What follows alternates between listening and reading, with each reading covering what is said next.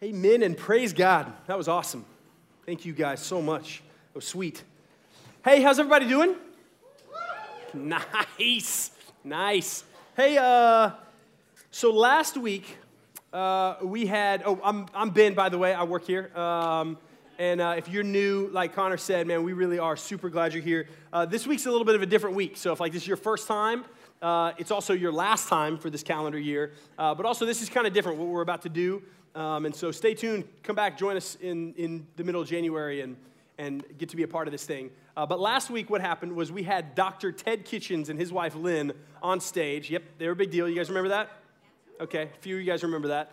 Um, and, uh, and I just thought, man, let's find some people who are really godly and who love the Lord and have a ton of wisdom, and I'm just going to pick their brain. And so we're kind of doing this thing where last week and then this week, I'm just grabbing people that I love and pulling them up on stage. And last week, Ted was fine, but I was like, man, there's got to be somebody more godly than Ted and Lynn. Oh my gosh.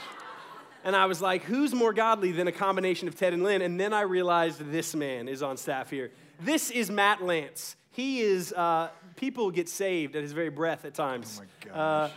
He, people get converted in traffic. When he cuts them off, they just repent, and it- his wisdom just exudes from him. Anyway, man, this is Matt Lance. He is on staff here at Christ Chapel. Um, I'll let him tell you a little bit about what he, where he's been doing the last uh, dozen years. Uh, but he's a guy who, um, when we were kind of thinking, man, how are we going to wrap up this year, and how do we bring something really neat and rich to Wednesday night? Uh, this is a guy that I have a ton of respect for, and so I thought I'm going to drag him up here and make him spew wisdom all over you guys. So, Well, thank you, Ben. yeah, I appreciate that. the it. bar has been set. I hope I have a job here because you told me to put me to Yeah. Ted and put me all over that. So, Yeah. hey guys, You are better than Ted, though, I, I, all- no. in every way. And Lynn. Mm, uh, mm, Yeah, oh and this is getting recorded too. Oh gosh. So he'll oh he'll hear Oh gosh.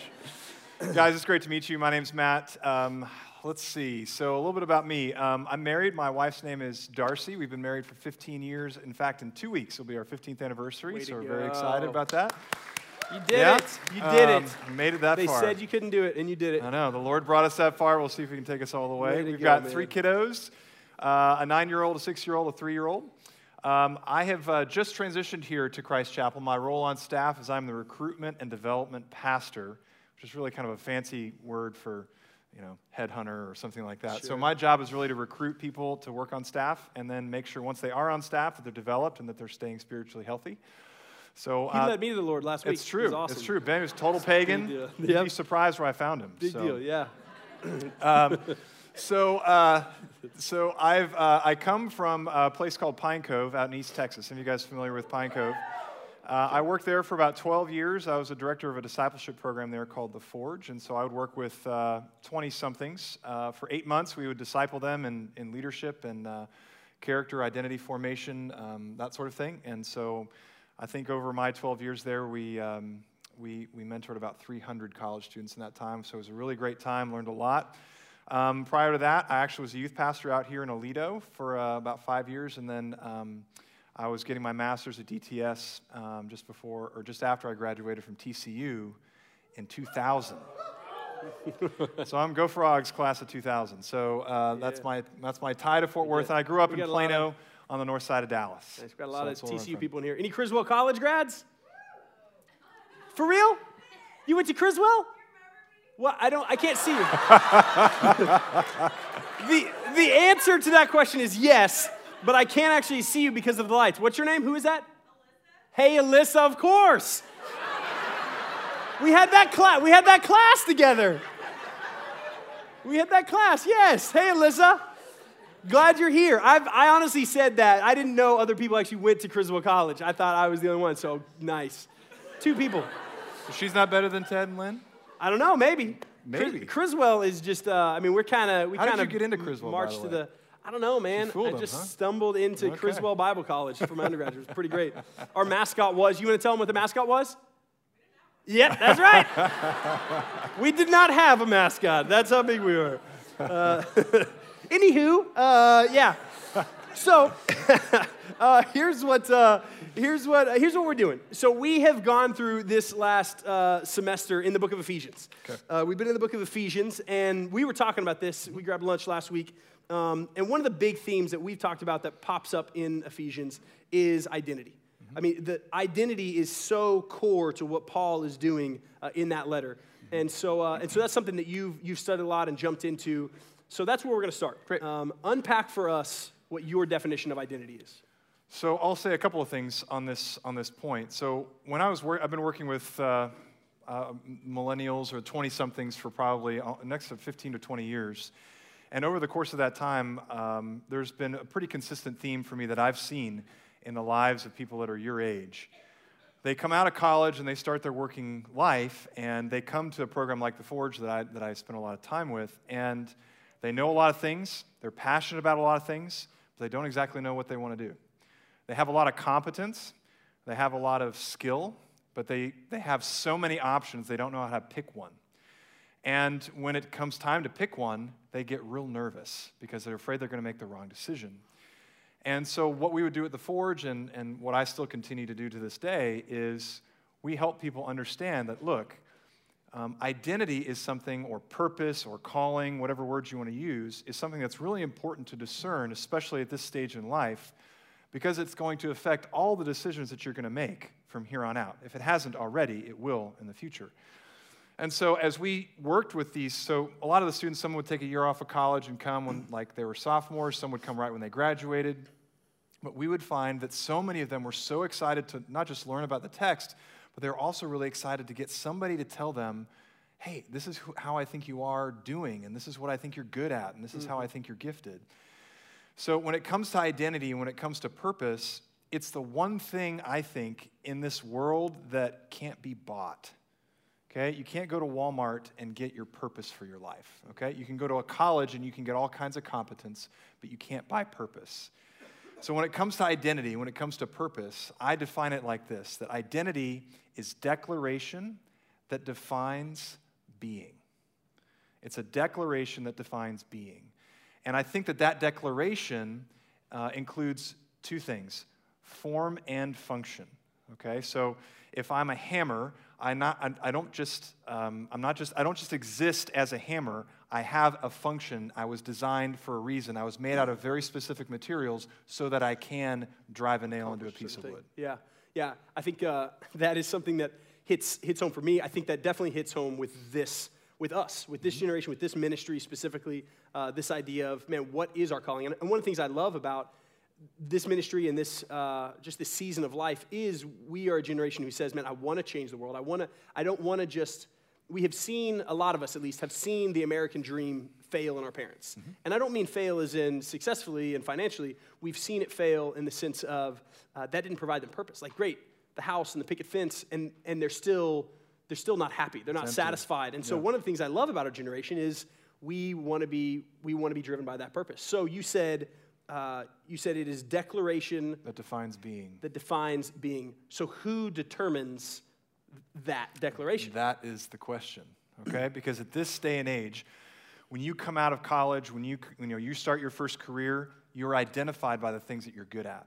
And that's how you've made your friends. That's how you got your job. That's why you picked the major that you had. So you've, you've done all these things that you're really good at. And the problem is, we tend to define ourselves by what we can do well. And that's not necessarily a bad thing, but when it comes to identity and purpose, did you guys ever see the movie Back to the Future?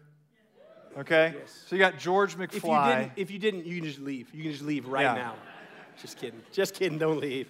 So in the movie Back to the Future, spoiler alert, just a little bit. If in the movie Back to the Future, uh, Marty McFly's dad, George McFly, at one point in the movie tells him, Son, you can be anything you want to be if you just set your mind to it. And that's kind of a mantra. I mean, like, if you want to change the world, you can do it. Go out and do it, make a difference, go for it. But last time I checked, if I set my mind to be LeBron James, that's not going to happen. Okay? It doesn't matter if I set my mind to do something, I can't do everything. Because I've been designed specifically to do something. You guys studied Ephesians. So in chapter 2, you, everybody knows the verse. It's by grace you've been saved through faith, and this is a gift of God, not by works, so that no one can boast, right? Everybody can quote verses 8 and 9, but you miss the connection to verse 10. Why have you been saved by grace through faith? because we are his workmanship, created in Christ Jesus for good works that he prepared beforehand for us that we should walk in them. So the question becomes do you know what those good works are? Do you get to choose what they are? And what does it mean to be handcrafted, to be the handcrafted work of God? So when it comes to when it comes to de- the declaration, a lot of us want to define who we are. You ever met anybody that gave themselves their own nickname? Anybody like hanging out with people who have self-inflicted nick- nicknames? Not cool, right? I think the same thing is true about identity. You look, the person sitting next to you, you probably admire and go, wow, if I could be more like that person, I might actually have a decent shot of making a difference in this world. We're all looking at other people in this room going, gosh, if I could just be more like him. Not me. He's not talking about me. No, not me. I got to get back at you somehow the rest of the night. It's- I'm not as, I'm not as quick as you are. We'll I'm going to figure man. it out one of these days. Um, so at the end of the day, we're all trying to figure out how I can achieve that. Sure. And so I'm going to look and I'm going to try to say, well, he's doing it right. So maybe if I started doing what he's doing, then maybe then I'll matter and I'll make a difference. But the problem is, God didn't design me the way he designed him. He designed me for things he didn't design you for. Mm-hmm. He designed you for things he didn't design me for. Mm-hmm. So at the end of the day, you have a choice to make. Either God designed you, and He's the one that decides who you are and what you're doing on the, on the planet, or you decide who you are and why you're on the planet. And if I could say this, Please. you're living in a world right now that says you get to decide. And let me just tease this out here for a second. Um, so many people choose to define their identities by a facet of their identity. Okay? One of the, one of the examples of this right now is sexuality. the way I identify sexually with someone is how I'm going to choose to shape my entire identity around that one thing. Okay? And the problem with that is, um, as culture has evolved, take it back to the 1960s, culture began to reject moral authority in the church. And as society progressed, you find continual uh, rejection, not just of morals, but of religion. And then not just religion, um, but now coming into our day and age, we're starting to reject the concept of truth. And even more strangely, now we're starting to reject the ultimate authority that's been the ultimate authority for our culture for a long time, and that's science. Where a biological male or female can say, No, I'm really not a biological male or female. I'm going to decide that I am this or that or none of the above. Hmm. And so, a rejection of authority of science, a rejection of- authority of morals, and even just recently, um, rejection of law enforcement. What was the hashtag when Trump got elected? Not my president. You're going to have rejection of political authority. The ultimate authority in life is you. And how, how do you talk to your friends? Who are you to say that I'm this? Who are you to say that I'm not that? I get to decide who I am. Who are you to tell me that I'm not that? If we live our lives that way, then it's going to be like a hammer saying, I'm a saw. And it's going to try to saw wood in half. And it's going to, can I say suck? You can say suck all you want It's, to, man. it's going to suck at it. That's how we roll and renovate. I don't know We how you roll here. I mean, you went to Criswell College, so I do. I mean, you couldn't have said it at Criswell. Am I right? You couldn't have said it at Criswell. No, ma'am. we say sucks all the time, though. So if I'm a hammer and I'm trying to saw wood in half because I look at the person next to me who's, a, who's designed to be a saw, and all I spend my time doing is trying to imitate him, but God designed me to be a hammer, I'm going to try my best. I'm not going to give up. And what's going to happen? I'm going to suck at it. Mm-hmm. I'm not going to cut through wood. I'm going to get really frustrated. And then I'm going to go look, see, well, maybe I can be a drill. I'm going to keep searching for other things, and I'm going to continue to be dissatisfied because I'm trying to make myself into something that I was not designed to be because I have not chosen to submit to my design. Hmm. That's the hard part about this. If we are created beings, and if most of us in this room believe in a creator God, that He didn't he didn't roll us off an assembly line, but he actually handcrafted you. That's what the word in Ephesians 2:10 means, that you're actually handcrafted. That means that you have a purpose that I don't have, and that you have a purpose that I don't have. And that the only way the body of Christ actually works and becomes the hands and feet of Jesus in the world is when each of us decide, I'll be the hammer, you cut the wood, I'll seal them together with the nail.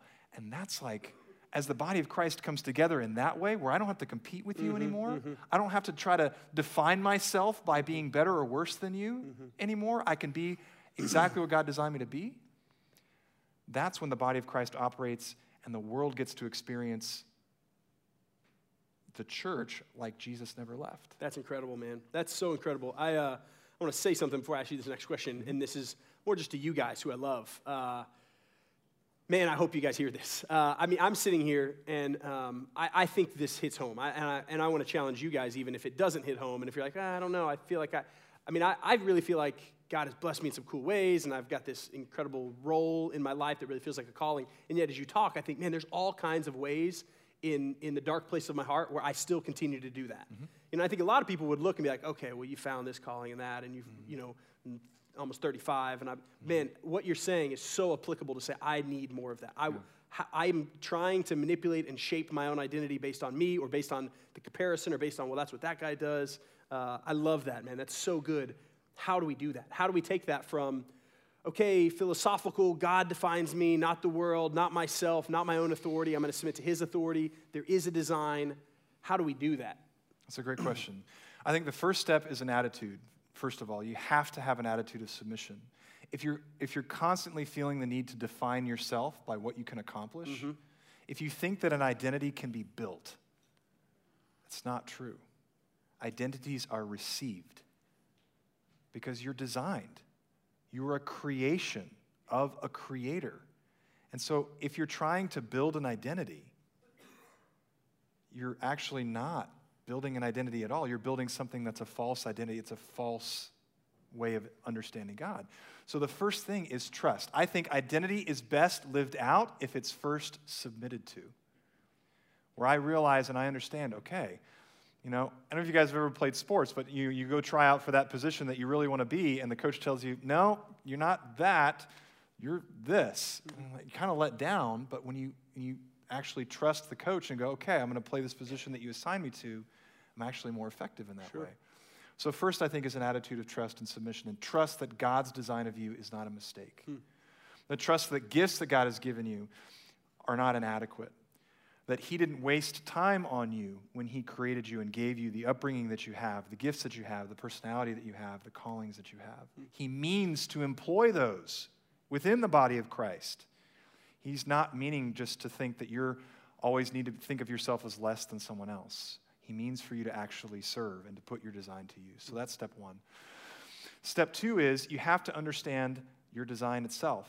And the problem with that is you're going to have a really hard time doing that yourself. If you can't be the one to tell you who you are and you can be anything you want to be if you just set your mind to it, identity discovery is not a matter of um, uh, climbing up on a mountain and meditating. Looking yeah. inward and, you know, self-searching and self-help.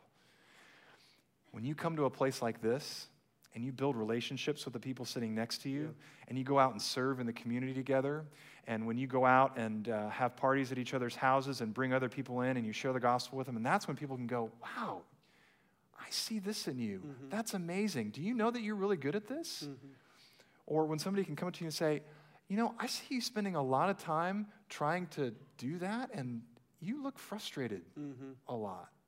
Do you, do you have to do that? Have you thought about doing something else? Because I think you'd be, you'd be great here. And then when you come into a community, it really gives you the opportunity to see other people's designs instead of your own. You guys are, it's final season. how many of you guys had to write a big term paper before the end of the semester? Or you, you had to do a big presentation for work or like something big where you're like, you spent a ton of time on it hopefully a ton of time. and you got so familiar with it. You guys ever give, you remember giving a paper to your friend, asking them, hey, will you proof this, proofread this for me? I'm sure there's a mistake in here somewhere, but I just can't see it anymore. I'm too familiar with my own work that I can't see the, my own glaring mistakes. I remember I was an English major in college. I handed an English paper to my roommate, and he looks back at me and he goes, Do you believe in periods? Do you know what a period is? Are you an English major? Like, what are you talking about? And he picked out five in my paper. I just didn't put a period. I proofread that thing 10 times. But it was so blatant to him because he was so unfamiliar with it. Those things stuck out, and it was easy for him to see and comment into my Speaking life and that, say, yeah. This is what I see. That's so good. and I think that's the second step that you need to take. That's so good. Okay, so when we talk about identity, I think one of one of the places that my brain goes to, especially with with us in this room, is career, mm-hmm. right? And I think a lot of guys and girls I talk to in here, it's it's that battle to man, what is the right career? And and some people have found it, but they still wonder, man, what is my role in that? What's the difference between calling and career? How do we? Okay. So this is really important. So, first thing, your career can be a part of your calling and your design, but it doesn't have to be. Our careers exist for us to provide for ourselves and for our families. Okay? If you don't have a job that's your passion, that's okay. I'm serious. It's okay to have a job that you aren't passionate about. And I would say, I would venture to say, 80% of people in the world don't like their jobs. They are working not because they like their jobs, because they pay money. okay? And that's why, it's one of the main reasons why you work. Now, if you can find a job that's in your calling, that's the sweet spot, and that's great. Hold on to that job as long as you can. But your calling, your purpose, your design is not your vocation. Your calling, your purpose, your design is what you will do regardless of whether or not you get paid for it. Okay? One of the things that God's gifted me and called me and designed me to do is to teach. So if there was no if nobody came tonight, I would sit up here and I would say everything that I'm saying to you right now because I can't help myself. I go outside and find a tree or something and say, "Hey, have you found your identity?" um, because I, weird. I can't not do that. That's the way that God has designed me. And other people have spoken that into my life and confirmed that for me. And that really, that really helps me understand the difference. Now, here's where it gets messy. If we don't understand our calling, if we don't understand our design, if you don't take time to figure out your purpose and allow other people to help you figure it out, you will begin to pursue a, call, a career or a job so that you can prove yourself. We all want to matter. We all want to know that we're making a contribution to something. We all want ourselves to be distinguished. We want our lives to not be a waste. And one of the easiest ways we can do that is to prove ourselves with a job that pays us a certain salary, or that gets us a certain amount of notoriety, or that's involved in a certain amount of social change, and on and on and on. But you know what the reality is? That all of your worth and value has already been provided for you in the death and resurrection of Jesus Christ. Full stop.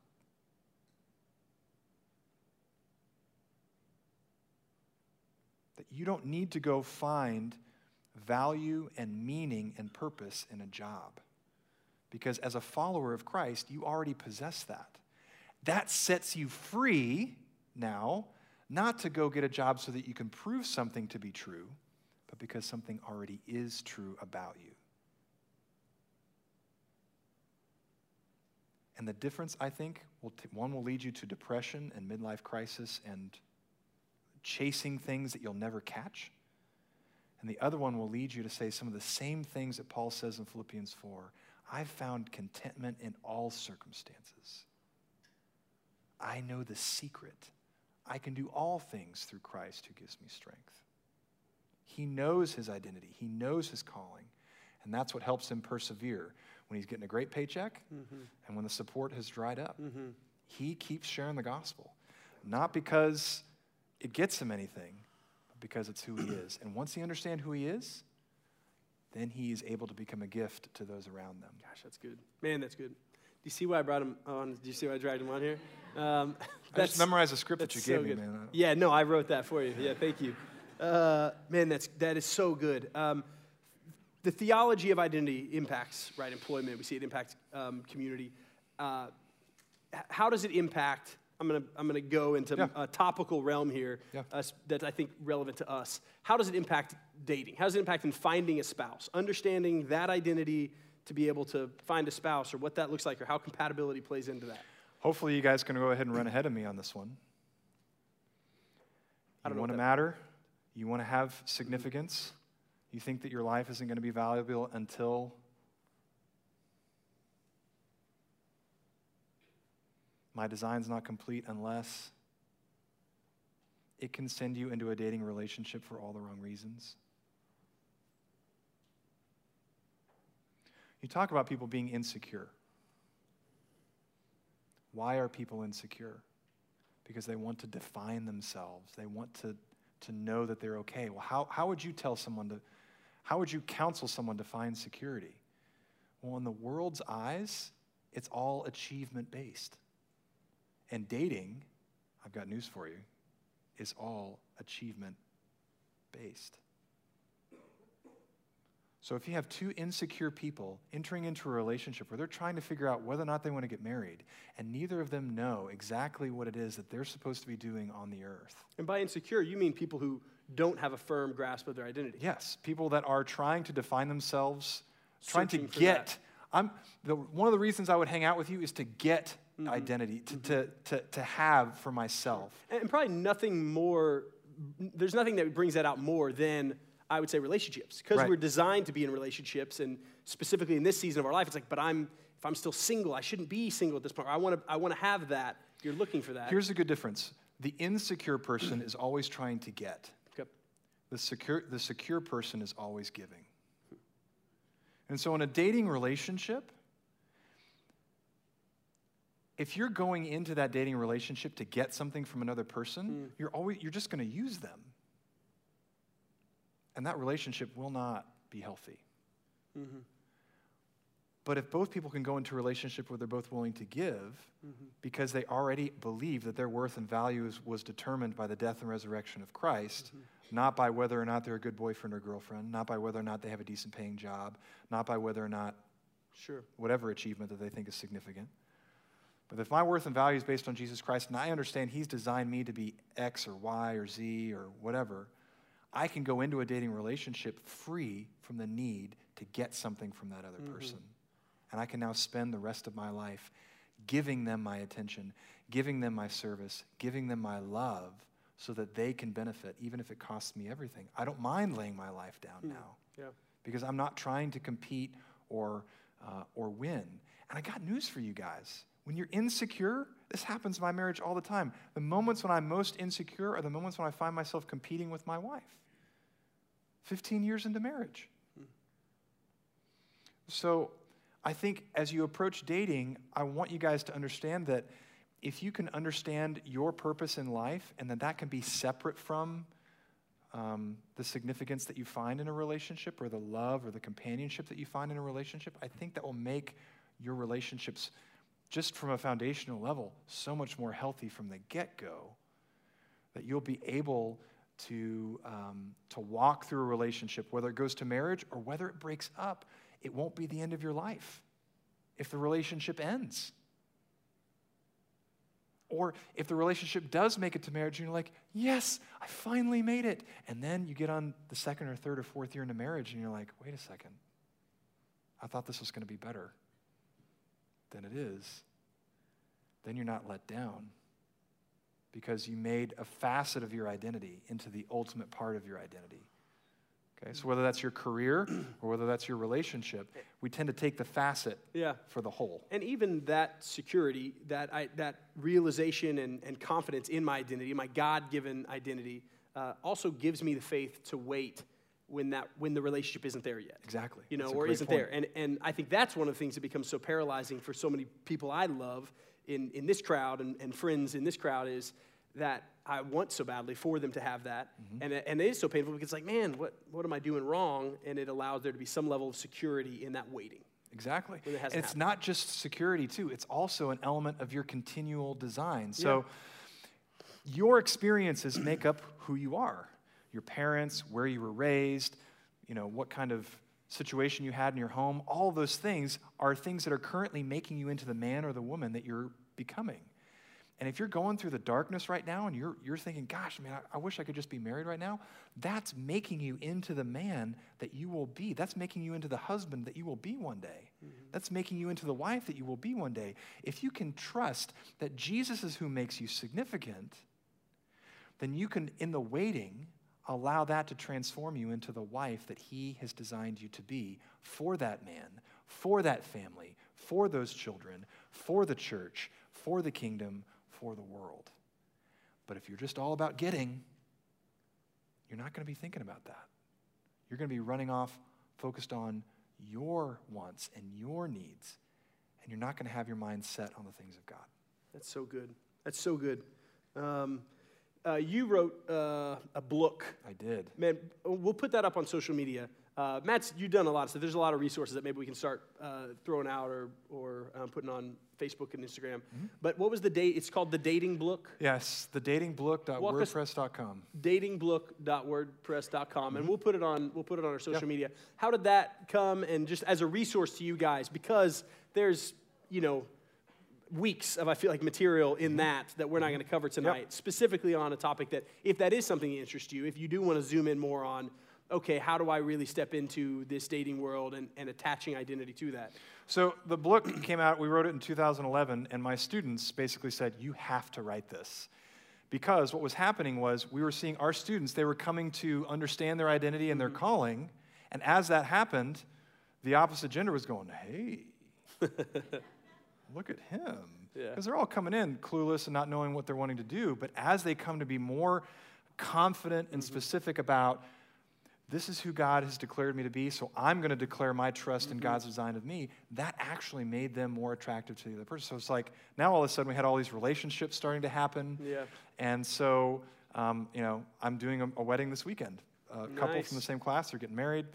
And so basically we kind of said, well, how does this work? How do you go from attraction and how do you deal with the feelings of attraction and get to engagement? Mm-hmm. And so it's just a, a four chapter quick look at, you know, um, I think the subtitle is um, Dating is Horrible, but it doesn't have to be, you know, as bad as people says that it is.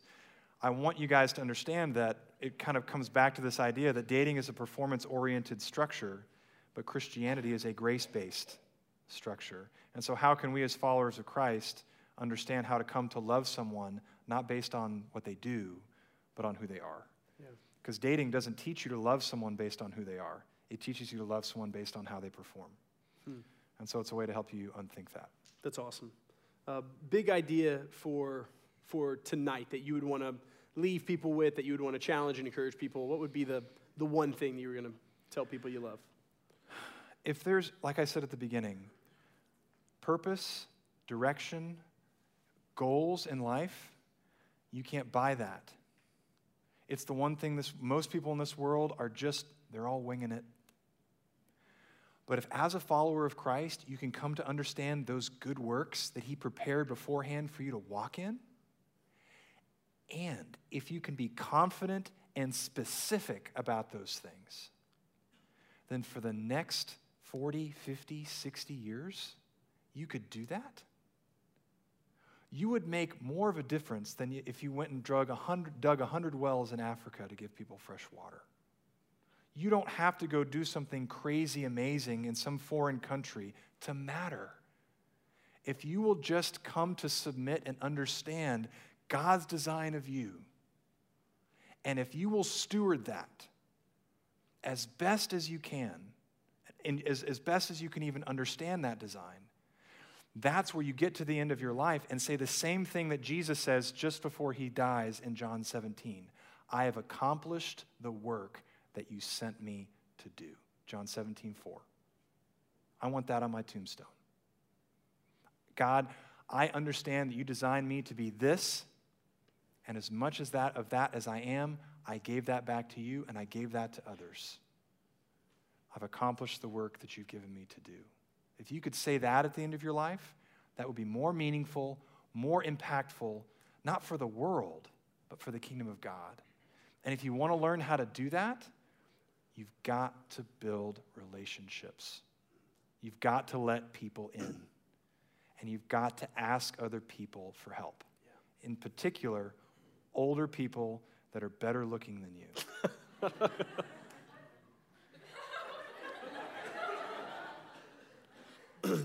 Yeah, that was, that So- was awkward. Yeah. So, so inviting people, inviting mentors, inviting older folks into your life to help speak those things into you. I love that. One of the one of the other selfish plugs of, of why I dragged him up here is you know, when, when Matt and I were talking about this this uh, last week and talking about this topic and what we do with this um, and, and where you know just kind of some of this truth that he was uh, spewing in my office earlier this week. Um, we want you guys to know that this is why we do this ministry. Uh, we say it almost every week. I'm pretty sure Connor said it tonight. Every single week, you guys who come on a regular basis, you get, I mean, I'm sure you like roll your eyes. Oh, here we go. We're imperfect people, perfect God. All right, we that thing again. and then and then we say, man, this is not a show. We don't want to do this as like, hey, look at this Wednesday night worship show, 250, 300 people. This that's not what this is. We want to be community. We don't do connect cards on, in the back of seats and turn those in and make that announcement because we keep a database and care how many people turn in connect cards. We want to do it because we desperately believe and our purpose as a staff, the staff and the people who are invested in building this ministry, we want this to be a community. Uh, Josh and I, whenever we kick off Renovate in January, uh, we're going to do a four week series on this, on what it looks like to be the church, what it looks like to actually be a part of community that does this. Because this is what we're called to, and this is what we're starving for. This kind of community, to be in community, not to, not to go to worship shows once a week, to be in community with other people who love you enough to speak truth into your life, that we can walk with this incredible balance of truth and grace, and how loving that that is. That we're not just all, hey, everyone's perfect, and every, we, we can speak truth and we can, we can speak grace in people's life. And uh, so I love that, and I think that's something that um, it's, it's mind blowing, honestly, to hear it. But then when you think, okay, practically, how do we do it? We, we walk it out. We walk it out in community. And so, our hope, honestly, and how, kind of how we're ending this year and, and ending uh, this year with, with Matt and a lot of this truth is I hope you start praying. My hope is that during the break, you'd spend some time praying and, and figure out, okay, what's this next year going to look like and how involved are you going to be? And uh, for those of you guys who I love, love, love, who um, maybe have kind of just come to renovate, if that's all you can do right now because of the um, maybe physical energy or emotional energy you have to give, great. But our hope is that you would come and, and get more involved, whether that's serving, whether that's getting plugged into a small group, whether that's being a part of Renovate Project, whether that's playing sports with other people, Mm-hmm. right? And being like, hey, you're not an athlete, bro, right? That's a loving thing, right? There are probably Give some it up, man. athletes tonight at basketball. There's a couple people that if they come and play basketball, I'm gonna, I'm gonna tell them, hey, man, your identity, you come and play, but don't be on my team. You're horrible. Uh, and uh, You're not LeBron James. not LeBron James. Not even close, man. You're not even Jason Kidd, man. You're not Oh. even anybody. Oh. Yeah. Yeah. Oh, You really? You were offended by Jason Kidd? It's not that offensive. Uh, okay, so anyway, man, that's that's where we're that's where we're going um, is, as a ministry. Is we want to we want to spend we want to kick this we want to take a break and we want to kick this ministry off with just that. Um, I, I want you to end on telling the story because I love this and I think this is such a, a cool thing and I think it kind of puts a practical handle. Talk to me about the naming of your kids. yeah. So I came to learn this, uh, the, the importance of identity and purpose, um, while I was working with the Forge. And so one of the things I would say, if you could get to a place where you can articulate your purpose statement for your life, a, a way of articulating that, um, it will be really helpful for you. Mine is I'm a voice of one crying out in the wilderness who prepares the way for the Lord Jesus in the lives of men and women. That's why I'm on the planet, and I'm going to do that whether I get paid or not. Okay? And mine, I'm a baller shot caller. That's mine.